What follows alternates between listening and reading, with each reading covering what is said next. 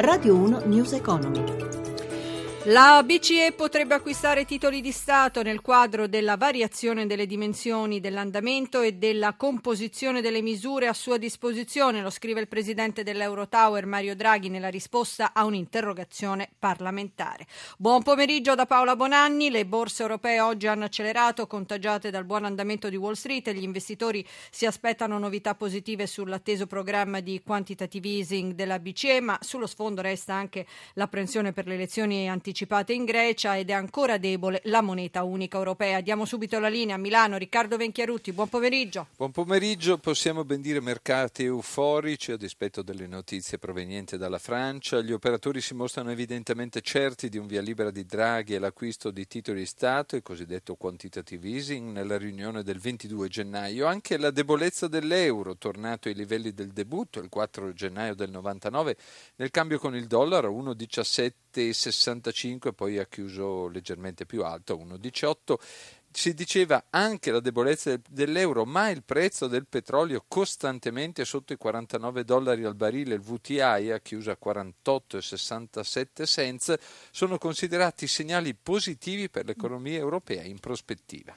E anche per i comparti, per esempio comparto bancario e titoli energetici, oggi mi sembra insomma, che si siano comportati piuttosto bene. Sì, sono stati quelli che hanno trascinato la borsa di Milano a chiudere a più 3,69%. 13%, Montepaschi ha guadagnato il 13% sulle speculazioni di un possibile interessamento di Banco Santander, Intesa San Paolo e Banco Popolare più 5%, si diceva di Milano, ma molto bene anche Parigi più 3,59%, poi Londra più 2,34%, Francoforte più 3,36%. Oltreoceano il Dow Jones in questo momento guadagna l'1,61% e il Nasdaq l'1,69%. Vogliamo vedere lo spread?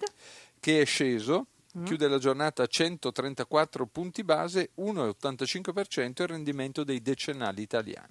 Grazie a Riccardo Venchiarutti con la borsa di News Economy. Torniamo domani alle 10.32. Dicevamo dell'euro, la bassa inflazione spinge la moneta unica ai minimi storici, lo abbiamo sentito, su valori che non si registravano quindi dal 2005. Ma cosa significa per le imprese e per l'economia italiana? L'intervista è di Luigi Massi all'economista Beniamino Quintieri. Professor Quintieri, euro ai minimi da 9 anni, fin sotto quota 1,18, poi è risalito un po'. Insomma, che cosa significa, quali opportunità hanno le aziende italiane ed europee che esportano? Ma sicuramente la, la, svalutazione dell'euro cade in un momento particolarmente opportuno eh, per diverse ragioni. La prima è che, come sappiamo, eh, la crescita in Europa eh, è piuttosto scarsa, se non nulla, mentre gli Stati Uniti sono in forte presa e quindi eh, gli Stati Uniti come sappiamo restano un importante mercato di sbocco, di, per l'Italia il terzo mercato di sbocco, il primo mercato di sbocco per l'Unione Europea e quindi eh, una svalutazione dell'euro potrebbe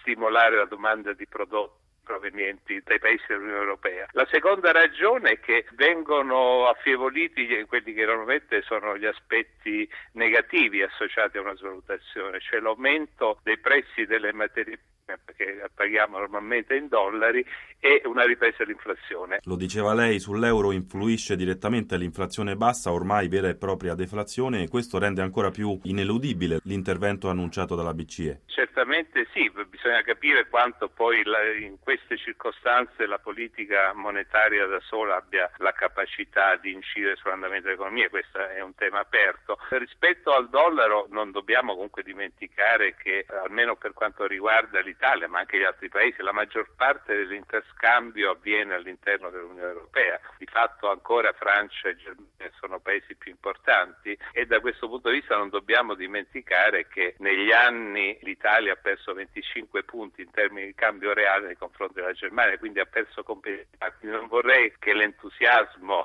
rispetto a una svalutazione del dollaro rendesse eh, meno importante la necessità di riforme eh, volte ad aumentare aumentare la competitività. Oggi la reazione al tasso di cambio da parte delle, dei prodotti, quindi la domanda, è molto più forte all'interno dell'Unione Europea di quanto non sia all'esterno. Questo fatto può essere bilanciato dal fatto che ci sono dei paesi come il Giappone e la Cina che stanno rallentando, quindi è particolarmente opportuno guardare oggi agli Stati Uniti, quindi ben venga una svalutazione del dollaro. Notizie contrastanti dal mercato immobiliare che comunque inizia a dare segnali di ripresa dopo anni di continua diminuzione dei prezzi di acquisto delle case. Sono i dati provvisori diffusi questa mattina dall'Istat. In tema di sfratti si registra intanto la presa di posizione di Confedilizia. Nello Stato di diritto si rispettano le leggi e i contratti. In caso contrario siamo alla mercé di chi grida più forte, sostiene il presidente Corrado Sforza Fogliani. Il servizio è di Vittorio Cota. Timido segnale di miglioramento per il mercato del mattone che resta centrale nel portafoglio degli italiani e che non riesce ad uscire da una lunga crisi. Secondo i dati provvisori diffusi dall'Istat, nel terzo trimestre del 2014 l'indice dei prezzi delle abitazioni acquistate dalle famiglie sia come casa che per investimento è diminuito dello 0,5% rispetto ai tre mesi precedenti e del 3,9% sull'anno. La discesa congiunturale dipende esclusivamente dalla diminuzione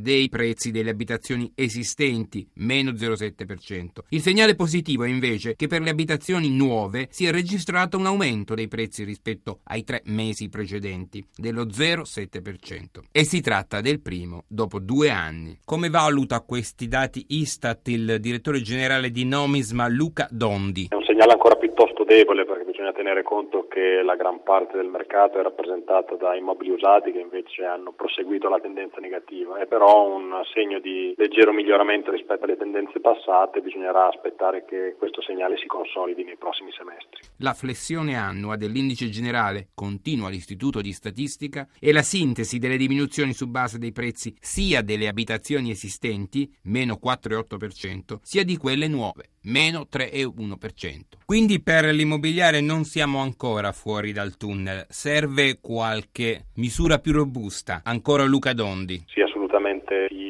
siamo ancora in una fase negativa dal punto di vista dei prezzi nonostante questo dato positivo delle nuove abitazioni, mentre già qualche segnale migliore si coglie dal punto di vista delle compravendite perché sul finire dello scorso anno c'è stato effettivamente un aumento anche se si è ancora su valori molto contenuti rispetto alla media storica. Le imposizioni fiscali possono pesare nella scelta dell'acquisto di una nuova casa? Hanno pesato e hanno pesato soprattutto sul mercato delle seconde case e degli investimenti. È chiaro che però l'elemento fondamentale nell'orientamento del settore è stato quello di tipo economico e solo in seconda battuta quello fiscale. È chiaro che non è stato un elemento che negli ultimi anni ha agevolato la crescita del settore.